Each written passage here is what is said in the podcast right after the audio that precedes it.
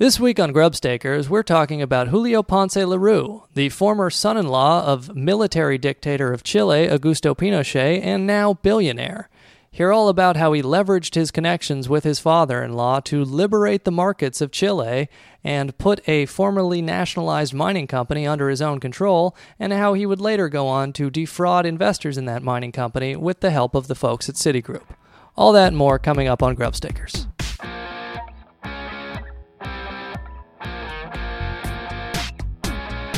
I think we disproportionately stop whites too much. I taught those kids lessons on product development and marketing, and they taught me what it was like growing up feeling targeted for your race. I am proud to be gay.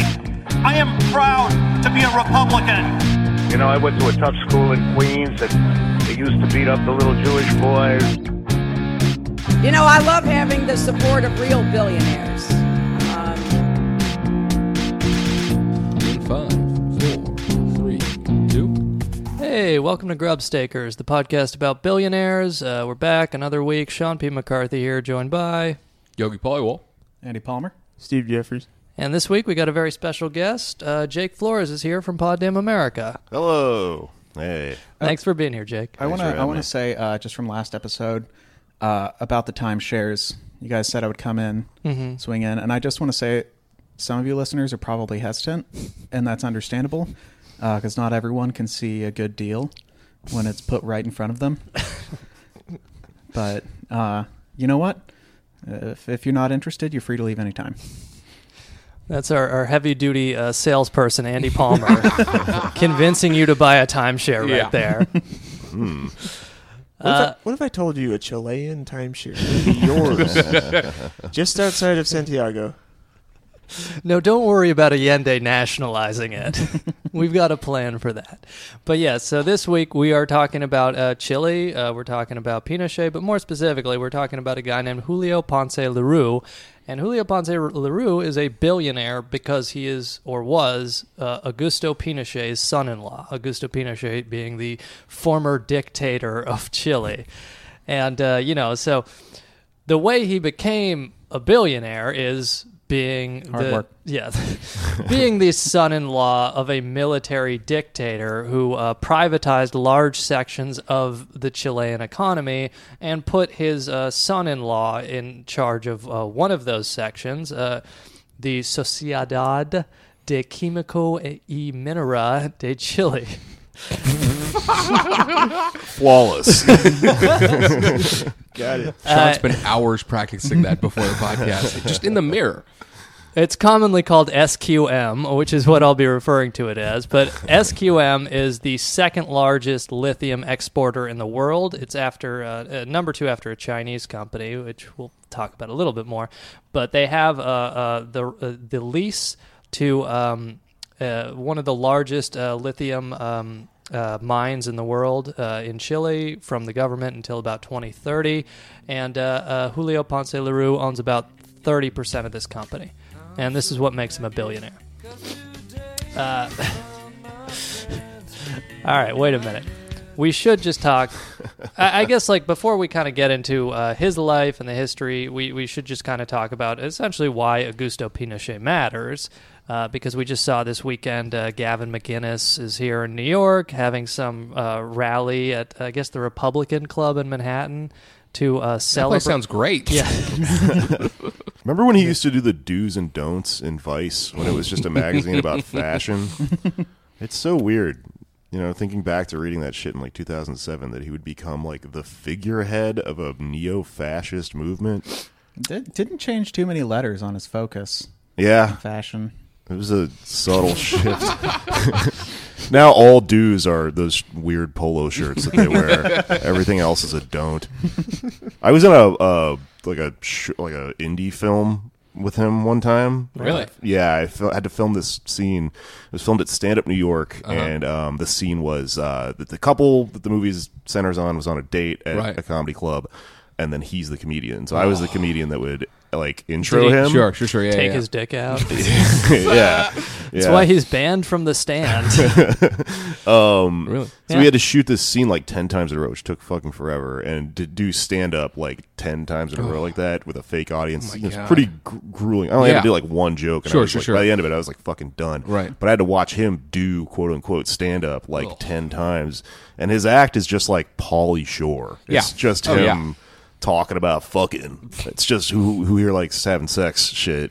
You know, I, you know, I realized I don't have AIDS because I am AIDS. and like the audience had to it was fucking bizarre Yeah, they had to endure that. I hope they were paid that night. That is that sounds miserable. yeah it was fucking weird I didn't read his book. He wrote this book, like How to Piss in Public, and I happened to have a copy because somebody gave it to me. And I just opened to a random page, and he tells this story about he had gonorrhea, and he was in a house with other people, and he jacked off on the couch and came in his hand. And because he didn't want to get up and go to the bathroom, he ate his own cum while he had gonorrhea and had a violent episode where he was throwing up and had gonorrhea in his throat, I guess. Well, Sean, I knew And- that. That was a do from back in the day. Jesus. and uh, so uh, he was trying to figure out stand-up comedy he's like and it's called the aristocrats everyone's like gavin you don't actually have to do it you just describe it um I I also just, just like- made like six people vomit at their desk at work. yeah, good, good. I do know this uh, weird from that experience. I have a weird factoid about him, which is that he hates it when you say Gavin McGinnis. yeah. So if I not that's not really good, like you know, anti-fascist action or anything. But if you just happen to be around him, Yeah. that bothers him. great. So I'm just trying to put that out into the world. That reminds me of that like clip of uh, Sugar Ray's like outside of a club and on coke, and some guy just goes Sugar Gay.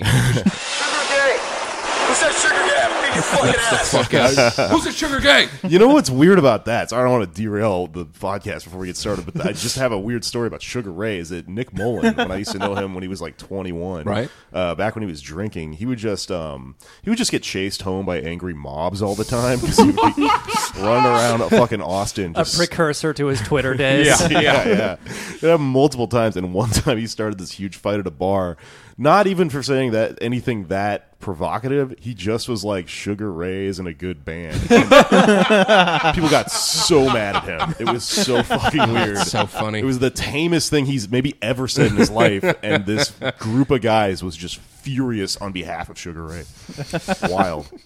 But yeah. Simpler times. Yeah, well, Uh, but yeah, so Gavin McGinnis, uh, a patriarch of traditional Western values, masculinity, and military dictatorships. And yeah, he was he did like post on his Instagram in celebration of this 17 year old Japanese ultranationalist who in 1960 killed the leader of the Japanese Socialist Party. Uh, interestingly enough, hung himself in prison after writing in toothpaste on the wall, Seven lives for my country, long live the emperor.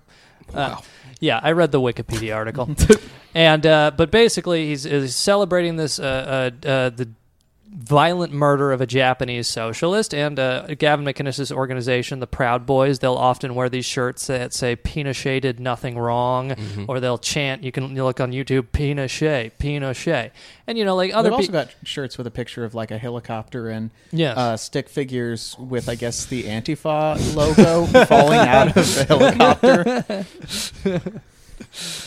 I like the idea that Hillary's like directing Antifa and leading them into a trap. but uh, but yeah, so it's like, and look, I, I'm Make not their economy scream. I'm not the first person to point this out, but a lot of people. I have- may not be in the black bloc. I don't, I don't even know how to finish that one. Sorry. I started the joke assuming I would uh, figure out the punchline because she's pretty easy to make fun of. yeah, I'll figure it out. yeah. Uh, but so essentially, like other people have made this point, but in Africa, they call her Comrade Hillary. I'm just chilling in Cedar Rapids. A lot of people have made this point, but the idea is that a lot of these alt right, Gavin McInnes type people essentially praise Pinochet because it's not cool to praise Mussolini or Hitler. Pinochet is like the hipster dictator, you know, the the neutral milk hotel of military juntas, Right. Or the mountain goats, if you will. his old You know- stuff is as good as his new stuff. You know, You know, He's- he's you one of the might cool not have heard of him, right, right, right. and uh, and so that's why All your friends are really into him.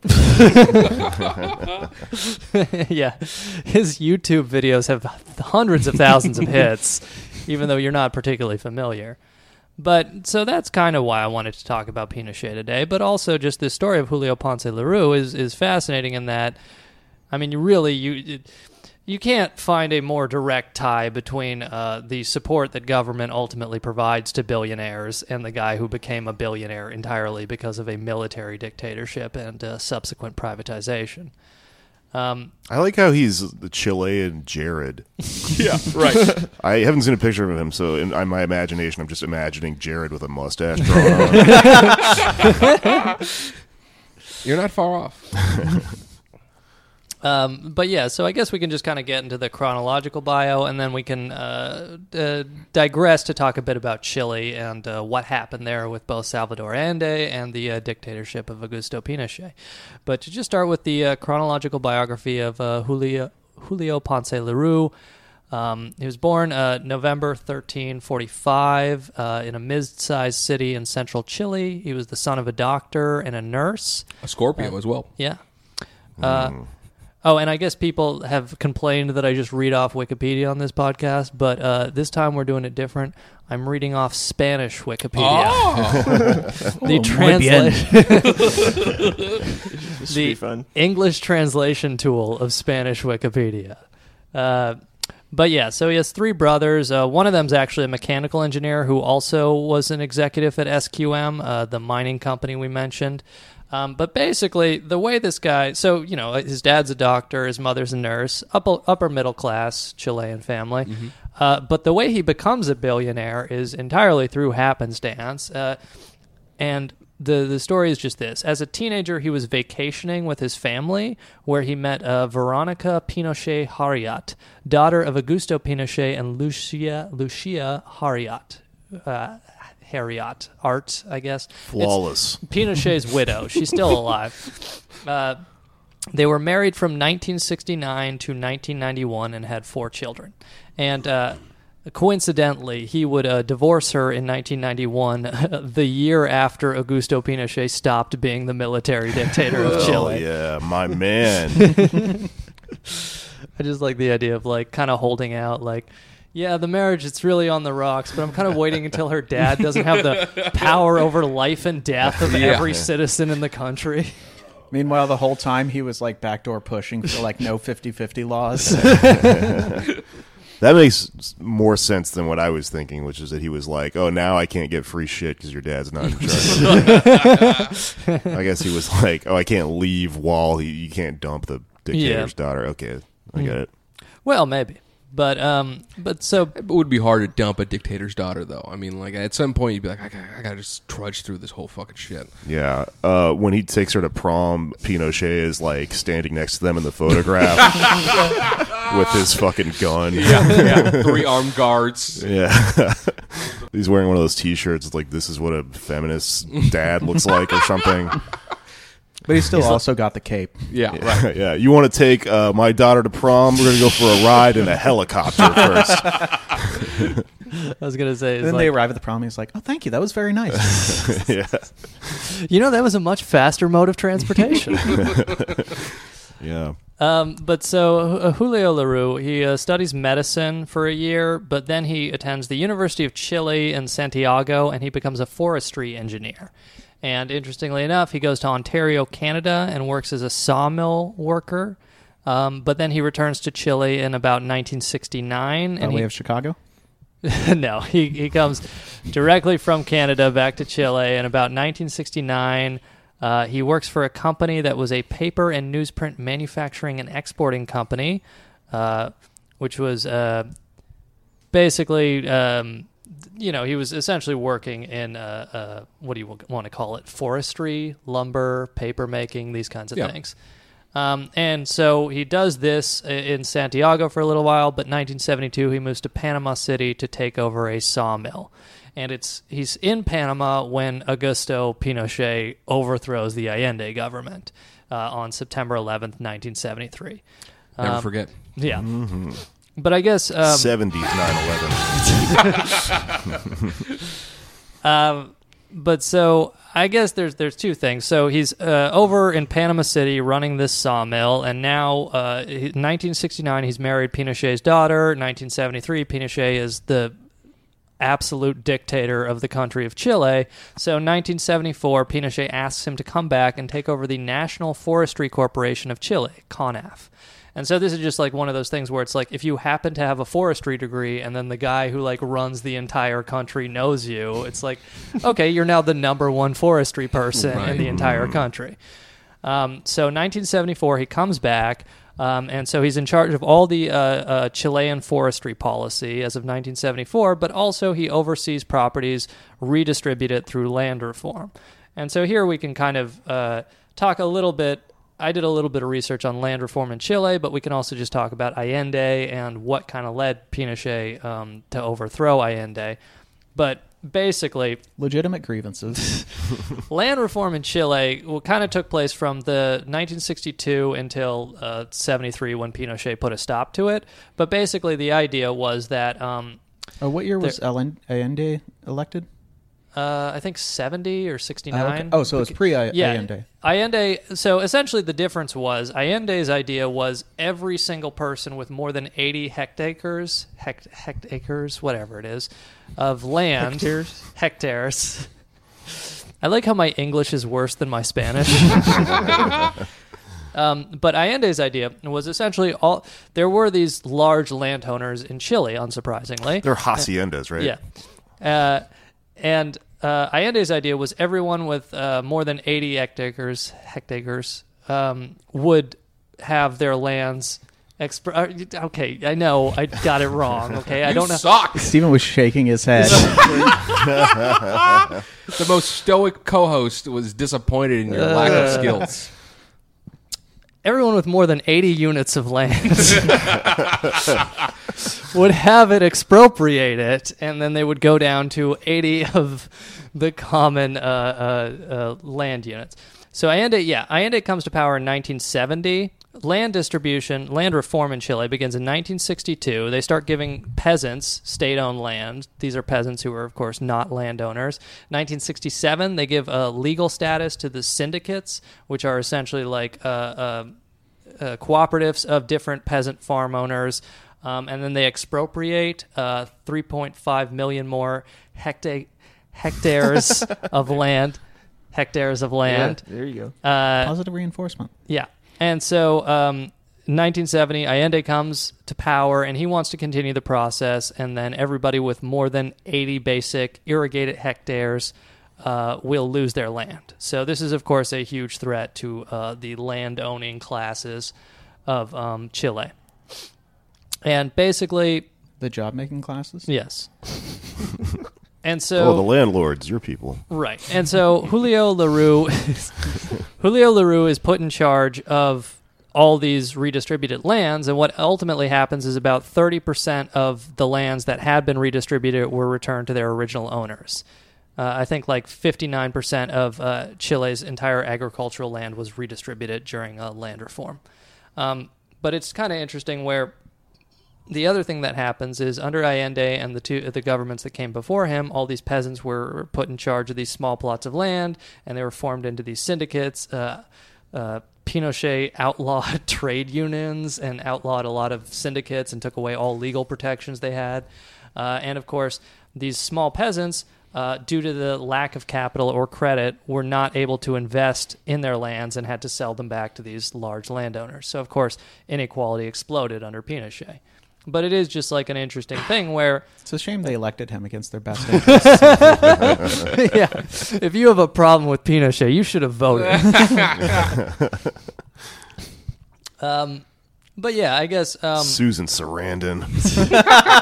Uh, but it's not. I don't vote with my vagina. but um, it is just kind of like a, an interesting and a, and a sad, a sad point in history where you had like all these peasant landowners essentially just fucked over because uh, the Allende government was a, a threat to the status quo, and and I guess we can just kind of talk a little bit here about uh, the story most people would be familiar with if they've read Shock Doctrine or, or these kinds of things, which is that the Allende government elected in 1970 was a moderate socialist government. They were elected in a, in a fair democratic election, and they were uh, setting out to, in addition to the land reform we just mentioned, nationalize several key industries and um, and the Nixon government was not really a fan of them. Yeah, Yeah. yeah. After um, he first heard uh, that Pinochet was elected, uh, apparently he said, uh, "Suck it to me."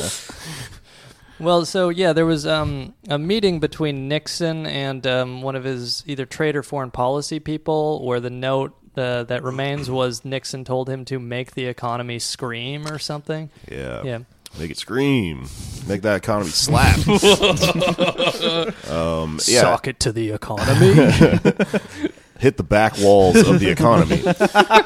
Him and Kissinger both talk a lot about uh, the economy of Chile. Like, um, well, Nixon was like a dick about it, and Mm. he's like funny. Like, he's like one of the funnier presidents, you know. Yeah. But Kissinger was more like um, sort of uh, subdued and, and coded about it. But he would talk about the economy as like him being like a physician and prescribing free market Oh. capitalism to this you know when people asked him about like why he you know wh- how he justified that and he said well, would you justify would you not justify a doctor treating like an ill patient or something Right, right. it was very condescending and uh Pinochet was the straps they used to keep the patient glued to the bed. Yeah. No, you cannot leave. You will take the medicine. and it's just really funny because it's all like the the, the Chicago school, Milton Friedman, Kissinger, all these people had this like um this we sort should of explain what the Chicago school is. Let's do that. Yeah. Sorry. So yeah, well, uh, Chicago School. We've mentioned we've referred to it a little bit on this podcast, but essentially a very uh, radical free market school of economics, along with the Austrians. But it's this idea that uh, almost all government interference, It, really it all- started at the University of Chicago. Yeah, University of Chicago under, uh, economics department. Milton Friedman and Hayek. Yeah, I think Hayek was there. Um, but um, hanging out. Yeah, Yeah. uh, yeah, he wrote The Road to Serfdom. Hayek did, which was a big inspiration for Milton Friedman. And Milton Friedman's idea was called monetarism, which we, we talked about a little bit. Uh, but essentially, the idea is that through monetary policy, government can control all things, and all kinds of uh, government spending is intrusive and crowds out the private sector, and uh, very few, if any, government uh, departments can be justified, and all this kind of stuff.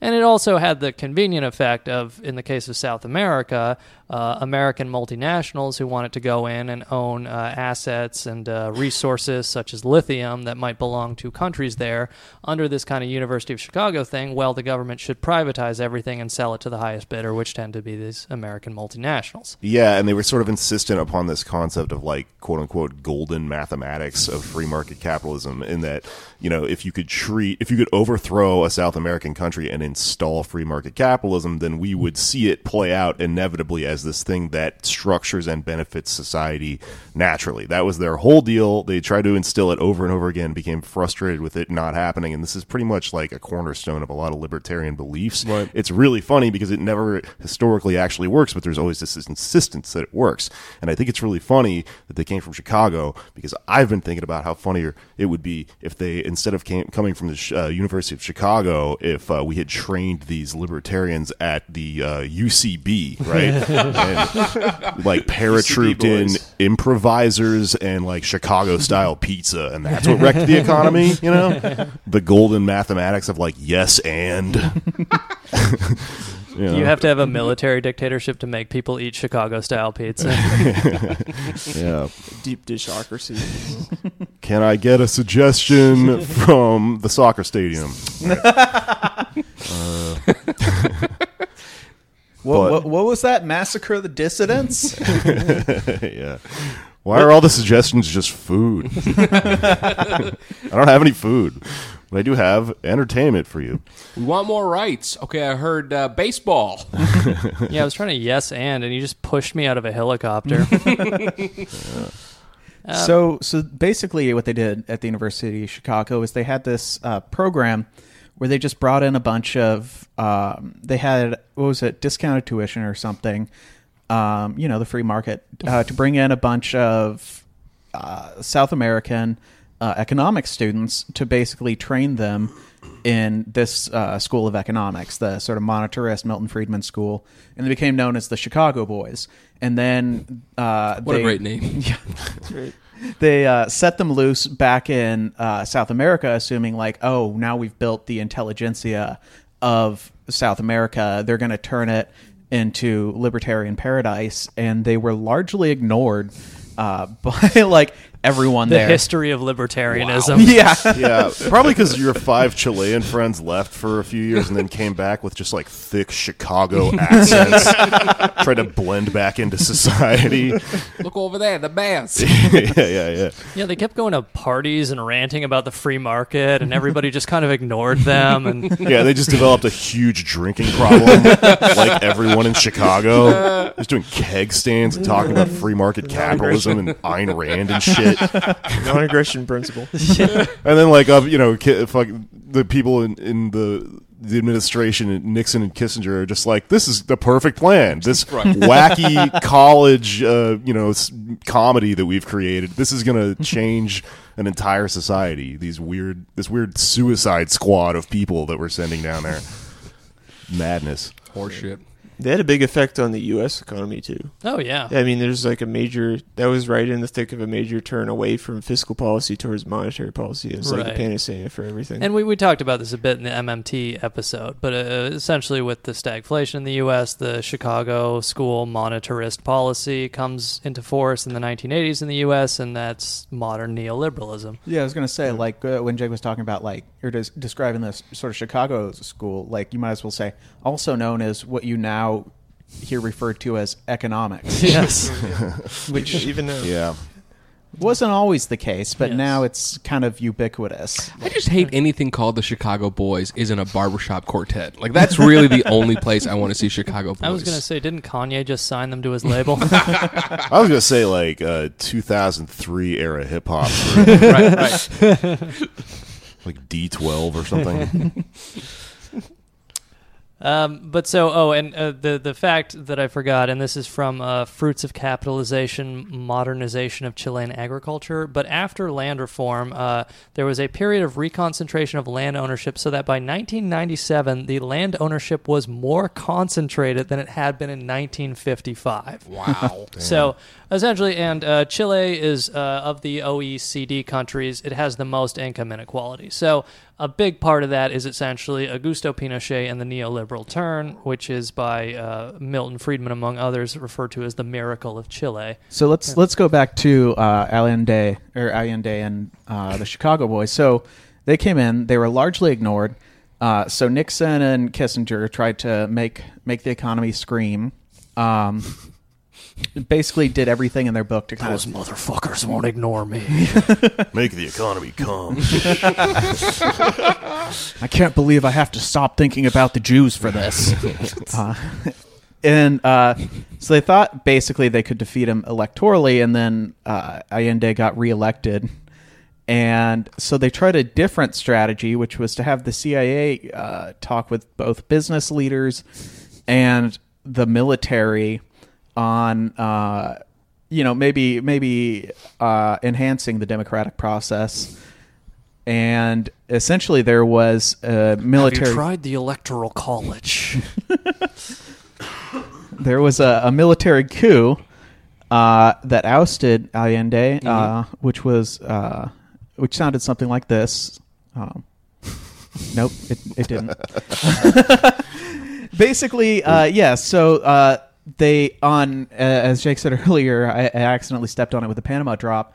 Uh, on what was it September 11th, 1973, uh, little 9/11. Yeah. Uh, they literally bombed the uh, government buildings with Allende in them. Also bombed uh, poor neighborhoods around them.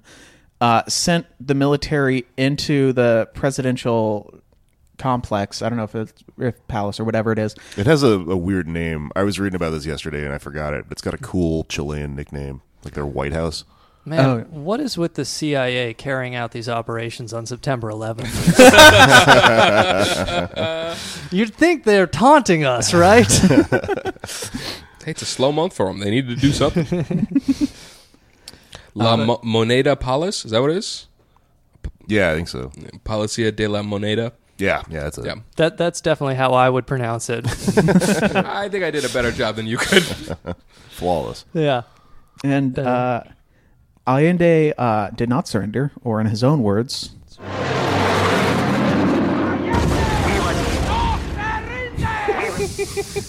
which is from uh, a movie that was on Netflix briefly, but I think got pulled pretty quick. Called uh, Allende en su laberinto. Flawless victory. Flawless. Thank you. I, prac- I also practiced that one. Uh, Allende and his maze, uh, which is Allende and his corn. Yeah, that- yeah.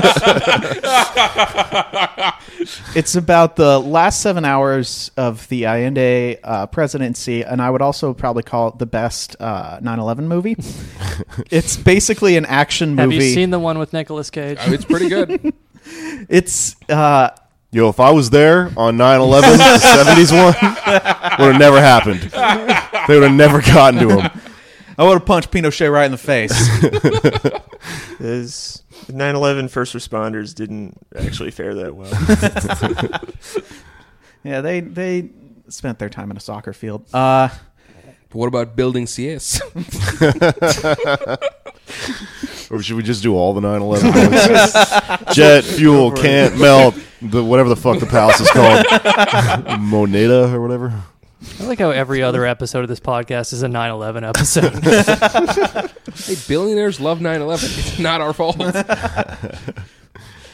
so uh, he was found with a bullet in his head. Uh, the uh, official story is It makes it suicide. sound like he was walking around like, "Hey, there's a bullet in your head." Yeah. The official story is suicide, but he did not surrender. Um, I don't get why would he say that if he's a native Spanish speaker. Didn't he record a speech? oh yeah, he recorded a speech. Uh, I do not have that Um, it's really cool. He Yeah, uh, it's awesome. so the the folklore about him is that when um, uh, Castro came to visit his like sort of project he was building in the Mhm. Chilean government, that Castro was kind of impressed with it and was like, "Oh wow, okay, so maybe this is possible without revolution. Maybe you can." Uh, Sort of democratically build Right, this, right. which on some level was happening. Um, and Castro gifted him uh, an assault rifle, which during the coup, supposedly, I don't know how true this is, but this is like kind of the legend, is Right. that that that assault rifle is what he used to kill himself. Oh, what? But before he killed himself, he got on the radio and and, said, he "Say hello to my little friends." he said, uh, uh, you know, attention, my comrades, sock it to me. You know, fucking button, and then he shot himself in the face. He stepped on his own uh, fucking joke or whatever. But he, um, he, the the speech is like long. It's pretty interesting. Um, you can sort of Google it or look it up or whatever. But he gave like a farewell address and sort of a, uh, you know, this is not the end. You know, Yeah. impassioned political contra speech. It's pretty cool. yeah, off the like top of his head while he was about to die. Yeah, he did 15 minutes off Yeah. the dome. Yeah. he learned from those improv kids. the Chicago boys, they train you up right. yeah. And so we'll kind of get back to this in a minute here, but I do just want to do a, a quick stat from uh, the United Nations. Basically, uh, under Allende, uh, 17% of the population of Chile was in poverty in 1969. Uh, this exploded to 48% in 1988 after um, Augusto Pinochet's neoliberal reforms. And by the year 2000, Chile had a lot of had an economic boom in the 90s, but by the year 2000, the poverty rate was still at 20%. So the poverty rate was still higher than it was when Allende was in office, and that's despite you know all this inflation and all these uh, sanctions and stuff from the Nixon administration. So it, it's just one of those things where it's I mean it's it's very sad for the, the people who live there and. Uh, and really, just anyone trying to do socialism around the world because they saw what the CIA will do to you. Yeah, like uh, once Pinochet took power, uh, I mean, we we made jokes about a stadium. Basically, he took a bunch of Allende's uh, supporters uh, in government and um, uh, I guess high level political supporters and massacred them in a stadium. Uh, they also threw they also tortured a ton of people, um, threw them out of helicopters. Uh, I the I think the official numbers like they killed three thousand and like yeah, tortured three thousand yeah. Um, disappeared. yeah. mass rape, torture. I mean, it was a horrible regime. Yeah, there was like a famous uh, sort of activist folk musician who was a guitarist, and they like broke his hands so he couldn't play guitar. Just Real- spooky, real medieval Game of shit. Thrones shit. Yeah, Yeah. Terrible. Yeah, they chopped off his fucking hand like Jamie Lannister. And they made him gold hands, which he can't play guitar with. Can you imagine just two gold hands? you can make the economy scream with that. and in the midst I'm of just- all this, Wait, I- I'm just imagining the stadium on the marquee. It's like this week, mass murders by Pinochet. Next week, Tom Jones. Tom Jones comes in and like his, his manager's like, "We told them to put you above the mass murders." Tom Jones does not get second billing to mass murders. he won't play here. Uh, Uh, yeah, you're saying in, something. in the in the midst of all this killing, uh, Milton Friedman thought it would be a nice time to pay a visit and give him some economic advice. Yeah. On uh, how to run his country, Mhm. and uh, yeah, it was like immediately after Pinochet took power, the uh, economy took a nosedive. In 1982, there was a banking crisis, which Yeah. was That- worse than all of the economic problems of Allende. 1973, when he took powers, inflation hit 500%. Right. Yeah, it's funny. be- 500%? Yeah, just 500%. too much employment. Annuals. Inflation is the thing that you know libertarian right wing free market types like hate the most. So it's Mhm. really odd that they use um, Chile as this example of how it you know it worked. Our whole Right, thing right. worked because that's like their least favorite thing, and there was tons of it. Um, but yeah, so there, there's all these economic problems, and I guess we can kind of return to the, the billionaire, his son-in-law Julio Lerou. We mentioned he's in charge of essentially undoing these land reforms that Allende has put in place. He's the head of uh, CONAF, the Chilean Forestry um, Ministry, until 1980. But then in 1980, uh, he gets a promotion, which is essentially Pinochet puts him in charge of the Corporation for the Promotion of Production, or CORFO uh, in Chile, which is an agency that's been around a while, but it's basically the Chilean Development Agency. So uh, some governments have this where they'll have like a government agency that's in charge of promoting economic development and that oversees all the corporations there.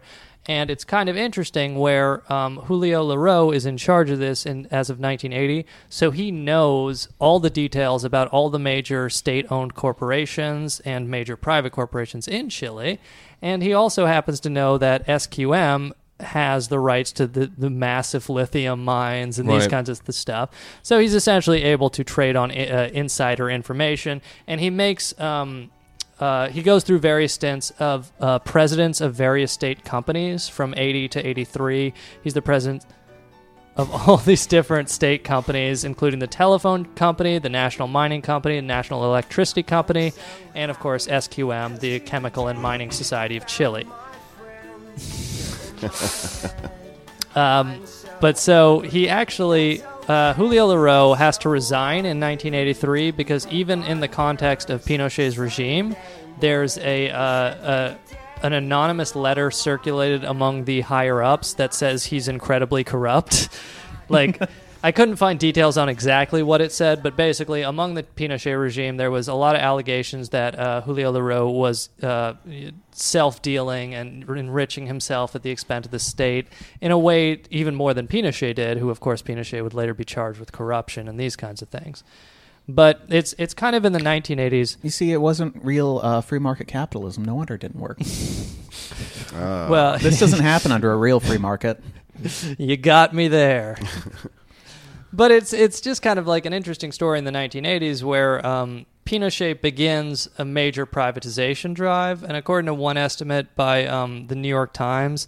Uh, and uh, Chilean government officials, or the New York Times reported that a Chilean government study said that most of Pinochet pri- uh, Pinochet's privatization occurred at about a third of the market price. So these state assets were sold off, a lot of cases, to people Pinochet knew, in this case his son in law, for about a third of what they would have gotten, assuming they'd been just sold for market prices. And uh, one estimate said this cost the Chilean government six billion U.S. dollars at the time. Um, so it's it's just that kind of back dealing stuff.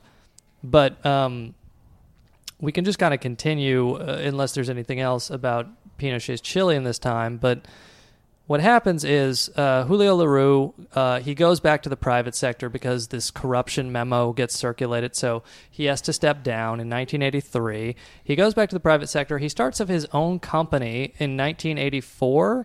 And uh, what happens is this company gets a loan, uh, partly backed by the state, to buy up a, a herd of cattle Like he, he gets like this agricultural company. He's gonna like raise cows or something. Right. But what happens is the company it gets this massive loan in 84 and 85 and then in 1987 it declares bankruptcy and only repays one third of the loan Right. so uh, this was actually investigated as fraud by the post-pinochet government in the 1990s but they ultimately cleared him and it's kind of an interesting thing where it's like essentially there was a big thing where Pinochet steps down in 1990 after a referendum in 1988 says we don't want any more Pinochet. But the government that came right after him you know made him the commander in chief of the military. It made him a senator for life as per the constitution he drafted up in 1980 so there was a real like let's not don't ask don't tell thing about Pinochet and the endemic corruption Oh, so and of course gay.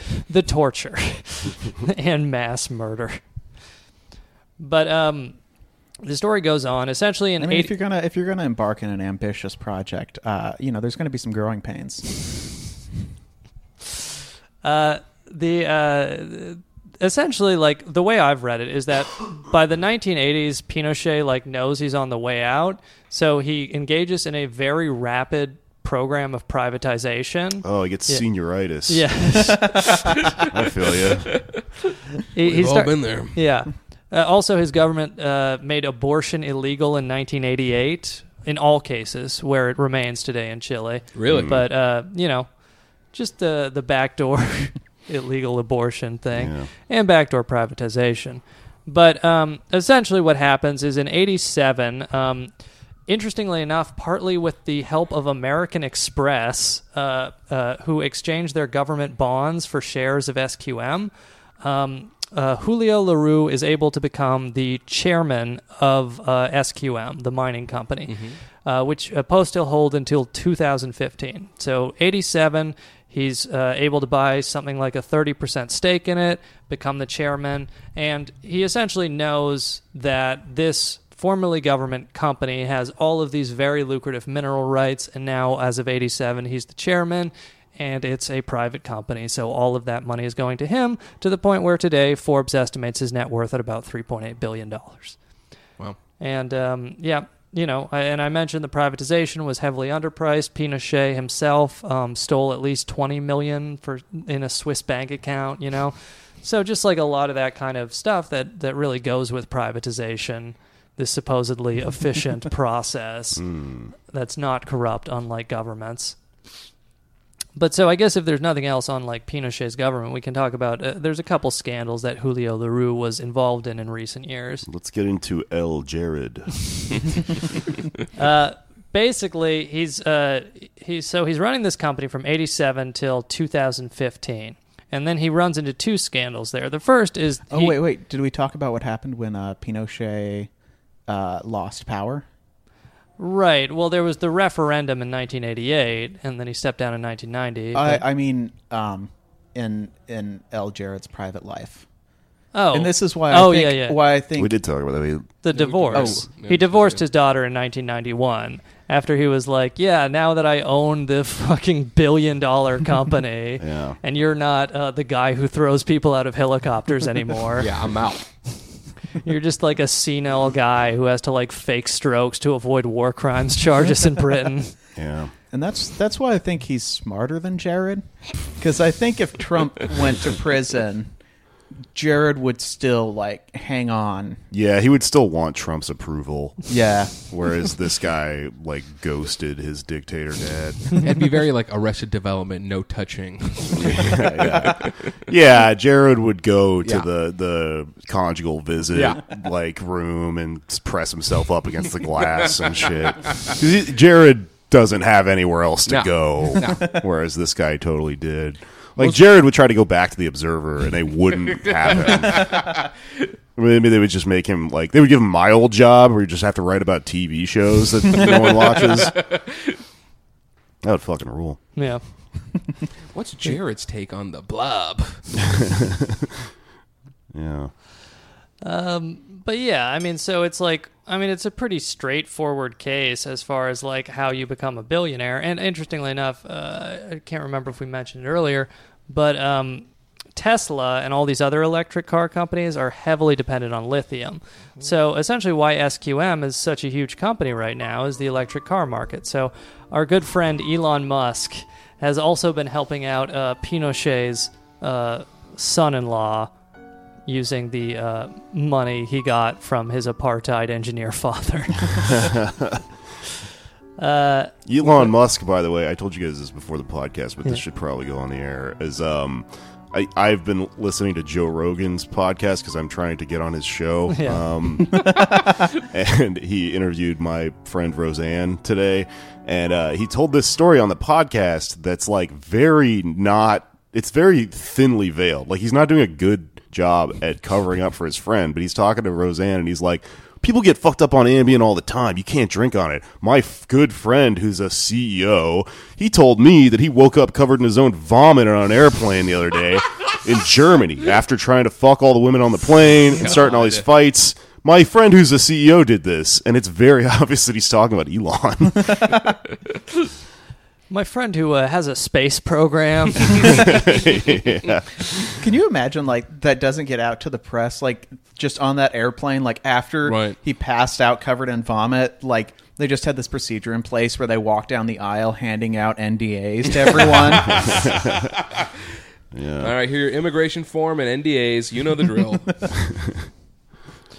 But yeah, I mean, it's just kind of amazing to me where it's like, I, I don't know what else I can say about it except for just the case itself, which is Julio Lerou is worth $3.8 billion because he was the son in law of a war criminal, or I guess it's not war crimes if you do it to your own population. Thank God. but a mass murderer, torturer, uh, uh, who ha- his soldiers committed serial rape, and he was, of course, tried for this. He was not ultimate. He was ultimately released for medical reasons uh, and placed under house arrest. But because this person was your father-in-law, you get a very rich state-owned company, and instead of that money going to say the citizens of Chile, it goes directly into your own pocket. So it's I mean, you know, we, we kind of talk up in this podcast about how there's like no such thing as a good billionaire, but well, I think he's the exception.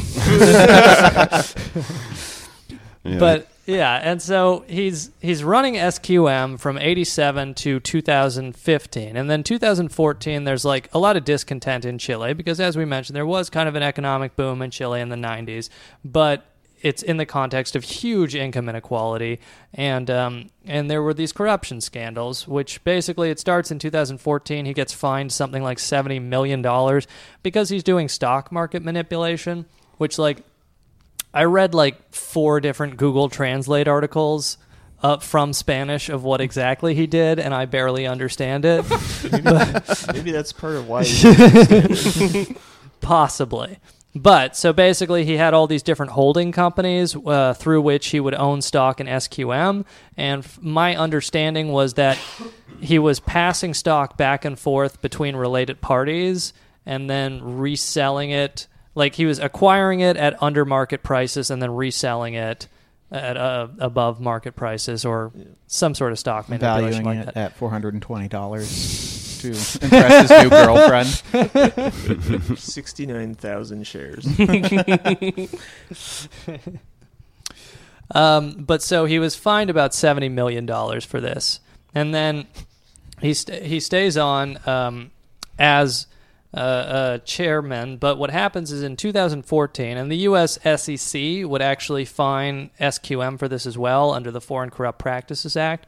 Um, but so just quoting from Financial Times here, according to the U.S. SEC, SQM made 14.75 million in improper payments to Chilean politicians, political candidates, and individuals connected to them between 2008 and 2015. And that's kind of like the other thing. It's like we talk about this guy with, uh, uh, you know, the mass murdering dictator father who goes in, uh, buys up this company at a third of the price, and all this other corruption, and then like why it wasn't investigated after. Well, part of it you pay money to the right people. So he was giving money to both the right wing governments, but also some of the left wing governments. I mean, I think if you kind of clamp down on that, you're restricting free speech. I, there is like some kind of weird argument to be made there, though. That like I think uh, you know whenever these guys get in trouble for these like weird impossible to understand, you know, Byzantine stock trading practices. Right. It reminds me of like um, blackjack, how you can sort of be like thrown out of a casino for being just good at the game, Yeah, like yeah. what it is. It's not really even cheating. It's Yeah. just that the whole system just shouldn't.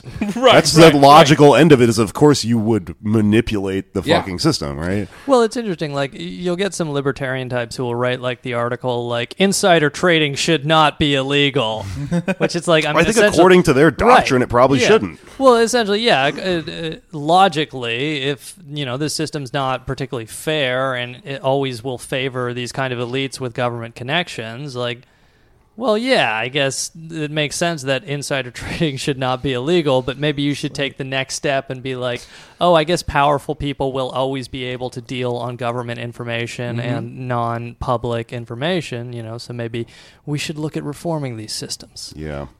I think we should live in the radical center. You know, I nice made- compromise where we just assume no one is cheating within the system, or try and buffer it in some weird way. No, I, think, that's what we have now, Jake. I'm pretty sure. I think we should allow insider trading, That's but what I'm means tested insider trading. yeah, There's what I'm a- saying is it sucks. That's my whole point. There's like a centrism Facebook group, and I posted in there the other day, like, once you accept that capitalism uh, is going to destroy the planet through global warming and must be ended, you realize that socialism is actually the centrist position. and the left wing is Stalinist Purgis, and the right wing is Bernie Sanders. Brilliant. Yeah. There's a centrist Facebook group. Oh, yeah. Yeah. that is so There's sad. our neoliberal now. Oh God! That, oh, I've heard about that. That I, uh, I mean, I understand a little bit more. I Hmm. just like sometimes you look at people and you go, "What are you doing with your precious time Right. being alive?" You know, hanging out in a centrist Facebook group. Starting the centrist Facebook group. God. I'm defending reasonable discourse. Well, it is such a meaningless term because it's just the centrist between any two positions. So, like, if you're starting with uh, reactionary capitalism, okay, Descartes. Uh, yeah. Uh, so I guess just like the kind of continuing the SQM story, and we'll just kind of run through it to the end. So he's uh, bribing politicians, and he gets caught for this in 2015, and he has to resign as chairperson of the uh, company SQM. Uh, and then this is in addition to his large fine for stock manipulations. He was hurting uh, a lot of the other smaller stock owners through manipulation and transferring value to himself through this kind of like shell game scheme of. Uh, passing stocks around. But um, what happens in, uh, but basically, I'm despite shocked. despite all of that, the stock market can be manipulated. despite all of that, he still like controls SQM. It's it's kind of a weird situation where we mentioned he has a thirty percent stake, but he's able to work with like other shareholders to like uh, determine who sits on the board and these kinds of things. So like in August 2017, the uh, vice president of Chile's state development agency, uh, Corfo, which we mentioned, which Julio Lerou was in charge of during Pinochet's regime. Um, now it's nominally independent, but he was uh, this vice president was speaking at a, a lithium forum in uh, Santiago. He Hell said yeah. he said that although Ponce Lerou is no longer chairman, the company's current share structure allows him to appoint four board members, which effectively means he retains control. And uh, that was from bnamericas.com. I'm really not getting the gag. Really? you playing the music. What? I'm so happy. I'm. You know what the song's called? Oh, what? Lithium. Oh. Oh, that took me a minute. Are you fucking not from Seattle, Sean? Get the fuck out of here. Uh, now I get it. Yeah. Well, for your listeners, that's your game this week. Yogi, cut the part where we explain the joke. Yeah, I got. It. I'm in. But so, um, you know, so as of like at least 2017, he's still controlling the company, even though he's like not the chairperson. And it was interesting, like, so June of this year, the company SQM wants to bring him back as an independent advisor, but it provokes a lot of outcry, so they back away from it. But he's still running the company. And it was something where, like, the government of Chile was trying to cancel their contract because they have a lease on this extremely profitable lithium uh, mine Yeah. in the desert in Chile up to 2030. And part of the conditions for not canceling that was he had to like step away from. Are these licensed? Yeah. he had to. There's step like 20 covers of it on uh, Spotify, and I was trying to see how many I could get through by the end of the episode. well, you've done enough. But this is Rockabye Baby. look, just to bring the story up to the present, is um uh a Canadian company that owns like a 20% some stake in SQM has to sell it as part of some other regulatory thing. So right now a Chinese company, which is the largest lithium exporter in the world, SQM is the second largest. A Chinese company is trying to buy this 20% What- stake. What's the Chinese company's name, Sean? Tianqi Lithium. Oh boy, Perfect. Tianqi. Tianqi Lithium. Sean, get your new overlord's name correct. This podcast turned into bullying when people make me pronounce words. yeah. So, listeners, cir- circle back to our episode on uh, Russian oligarchs. hey, Sean, what's the day after today? Uh, Monday? Mm, but The another 15th? term for it that's not the specific date. Tomorrow. I said it right this Eh, time. What are you gonna do? Yeah. Sometimes the Irish bleeds through. Hmm. I call it Canadian. Okay. But so basically, this Chinese company was buying up this stake in its main competitor. So the Chilean regulator looked at this and it approved it. But as of like two days ago, Julio Lerou is actually suing to give the regulator more time to look at this.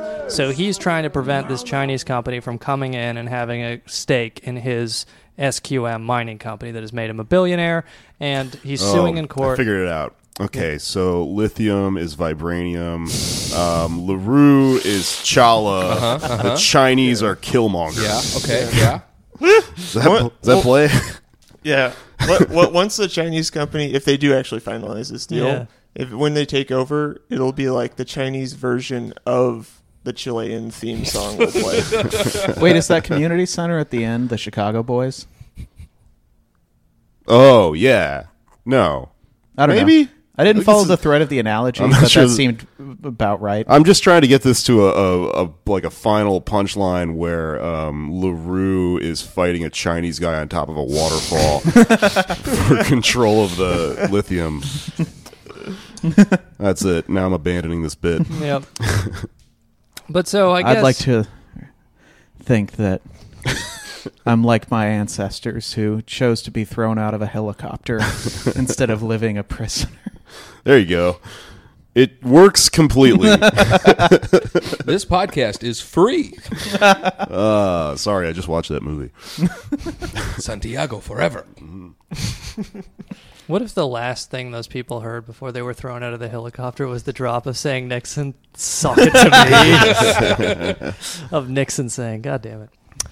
Well, um, and so that kind of brings you up to today, where this guy who uh, became a billionaire entirely through connections with a illegal military dictatorship that murdered at least 3,000 people uh, for no reason other than them expressing political opposition, uh, is still a billionaire and he's still fighting for control of his company and still um, kind of arguing with the state, but it's clear, I think, that he has significant influence over the state of Chile, unsurprisingly, for a billionaire. Of course. Um, So, at what point did he become a billionaire? Do we do we ever get that into that, or is it kind we, of we don't know exactly. He was definitely a multi-millionaire at the time of Pinochet's dictatorship Mhm. because you know by '83 he had to resign for corruption, Right. where he was looting millions of dollars from the state or taking kickbacks or whatever else it was. So, but I think it was like 87 he becomes uh, the controlling chairperson of this mining company SQM. Um, and I think he, he, he was listed as a billionaire by Forbes in 2014 for the first time. Um, and I think part of that is just like all the applications of lithium, and like Yeah. he is one of the few sources of lithium in the world, or one of the few major sources under his control. Well, it's nice to know that I, that he got a, a second chance after all that corruption. Can you imagine just plugging your phone directly into the lithium mine? Like how how secure you would feel just knowing you're gonna have a charge for so fucking long. Yeah. your phone's just glowing and shit, functioning at such a high capacity. I feel like you just always put a new battery in. You would never recharge. You just be like, I'm good. Yeah. You'd be like, yeah, like one of those really rich people that smokes like half a cigarette and then Right, flicks it right, with just fucking cell phones. Oh man. I like to imagine that you know right before when they're going up in that helicopter, with the the leftists. Uh, one of the military guys pulls out a cup of water and it's like, "Hey, check this out." And he drops a piece of pure lithium on the water, and it starts skittering around and burning. And they're like, "What? It's catching fire from the water?" And the guy's like, "Yeah, cool, right? Science is awesome." Then he pushes him out of the helicopter. Um, but I guess like so that kind of brings you through the the biography of Julio Lerou. We'll see if he's able to keep his company from the Chinese, and we'll see if the government of Chile has anything else to say about him because essentially they were trying to push him out of the company. They found some agreement with the company where they were like, yeah, he'll step away, he'll step down, but he'll keep his ownership stake, but he won't interfere. But it's clear he's still interfering. And he's so- still a senator. Yeah. so he'll be a helicopter CEO. and like to tie it back to Gavin McInnes, this is this shit we just described is uh, the shining example that the alt right uses. Right, of, right. Like while their shit works, Yes. this is like the best thing to them. Well, and that's like, you know, and, and I guess kind of like to conclude this, we can talk a little bit about the idea of the Chilean economic miracle, which which Milton Friedman has talked about, but essentially like there's a couple parts with uh, to it where you have like the alt right people like Gavin McInnes who are celebrating the suppression of socialism uh, through violence, where essentially you have like a, a democratically elected person in Japan a democratically elected person in Chile, both uh, murdered by fascist elements. Uh, to prevent them from becoming popular enough to do any sort of redistribution or these sorts of things. And so it is something that I think you're going to see more and more, especially if, say, you know, Bernie Sanders or whoever is like popular in 2020. You will see a lot of groups advocating violence and celebrating violence against leftists because um, there is like uh, I talked about this on our old podcast once, but there's a libertarian philosopher named Hans Hermann Hoppe, uh, and Hans Hermann Hoppe basically has the idea that uh, socialists and leftists are such a threat to private property rights that they inherently violate the non-aggression principle that libertarians are supposedly all about. and nice one, nice Yeah, one, Triple H. Right. so, uh, and that's why you'll actually see this meme on like right wing people about like quote unquote physical removal because the Hans Hermann Hoppe quote, this so called libertarian economist, his idea is that leftists are such a threat that they can be quote physically removed from the country because they inherently violate the non aggression principle. That's like the Wow. the right wing version of the paradox of tolerance. It's- you know. Um, but yeah, I mean, and, and so that's just something that like uh, we have to uh, be very vigilant about. But I think it is important people know what happened in Chile because it is, it's certainly not something to be celebrated, but there are very violent people, and uh, I worry that we're headed towards a place of political violence. But hey, we'll see. Well, I'm disappointed that this wasn't a podcast about chili, uh, the food, like Or I chilies. thought. But I did learn a lot. I mean, we had a huge chunk on baby back ribs, but Sean made me cut it, and I don't know why. I don't know why.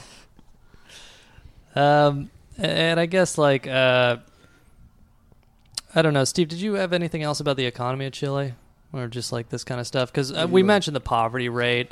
Like they were, they've they've signed a lot of free. Uh, yeah, Well, like eventually, um, I mean, things got so bad with the shock doctrine, Yeah. sort of like uh, Chicago, Chicago style economics.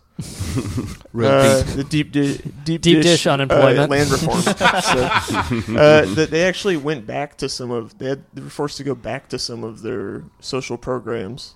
Oh, really? yeah. eventually- Interestingly enough, like Pinochet came o- into power, but he did not privatize. I think the copper mines that Allende nationalized. Like they had to keep that. So And didn't that kind of keep their economy afloat for a yeah, while? yeah.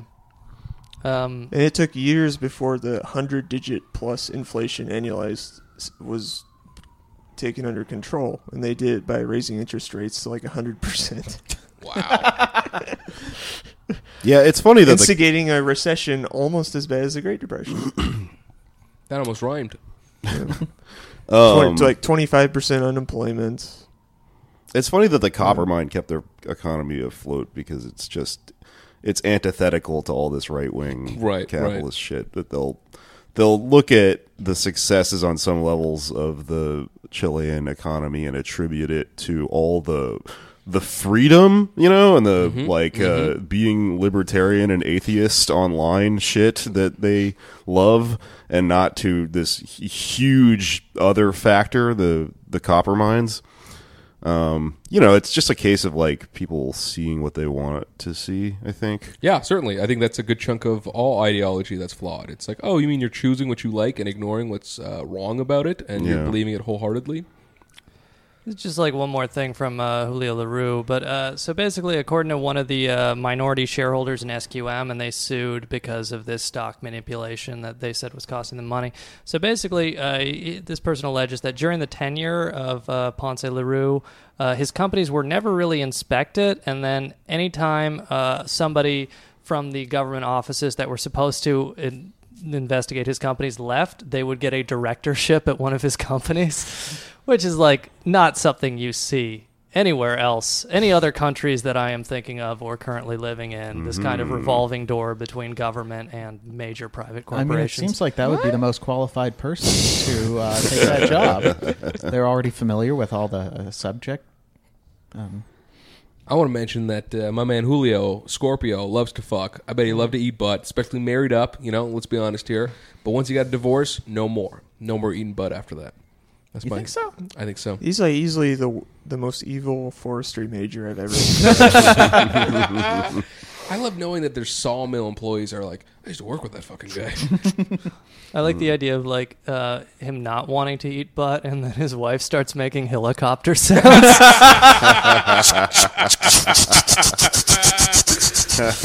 yeah, you get down there. oh Uh, all right. Well, anything else on uh, Pinochet and this uh, incredibly good billionaire uh, who uh, leveraged private connections and the informational advantages that came with them?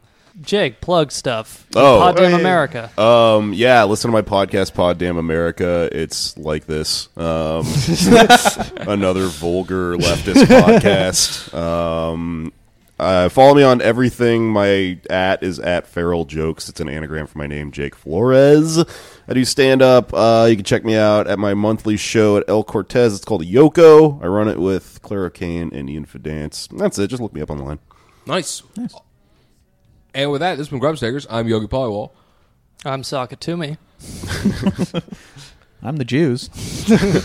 Steve Jeffries. Uh, yo soy evil Jared. All right. Thanks to our guest, Jake, and thank you for listening. I'm so horny. That's okay. My will is good.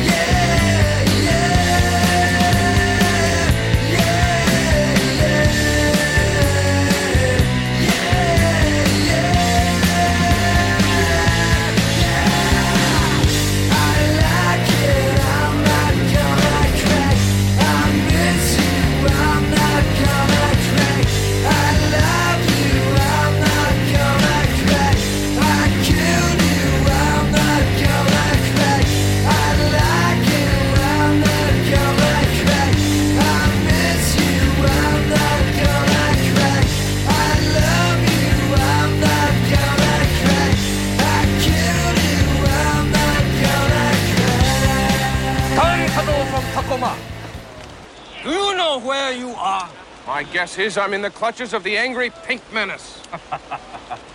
I am Suvana. We will be spending much time together.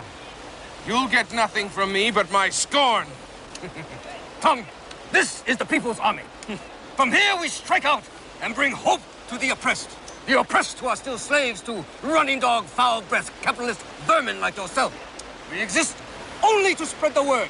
Tom Tuttle from Tacoma. You will be brainwashed.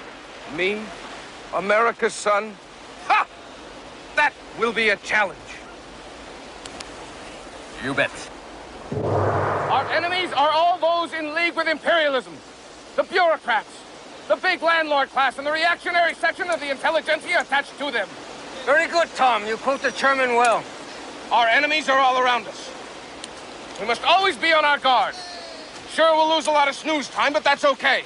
Will catch up after the revolution's over. That's enough, Tom. The leading force behind our revolution is the industrial proletariat. Our closest friends are the entire semi-proletariat and the petty bourgeoisie. That's enough, Tom. But there's so much more. I am running for president. So that in the unlikely event that I am elected to office and there's not an immediate military coup d'etat to take me out of power, this country will engage in an unprecedented Revolution politically to take on the billionaire class. Because in, in a society where the top 1% of the top 10% of the top 1% of the top 10% of the top 1% of the top 10%. For those of you not tracking it, that's 0.0000001 of the top 1%.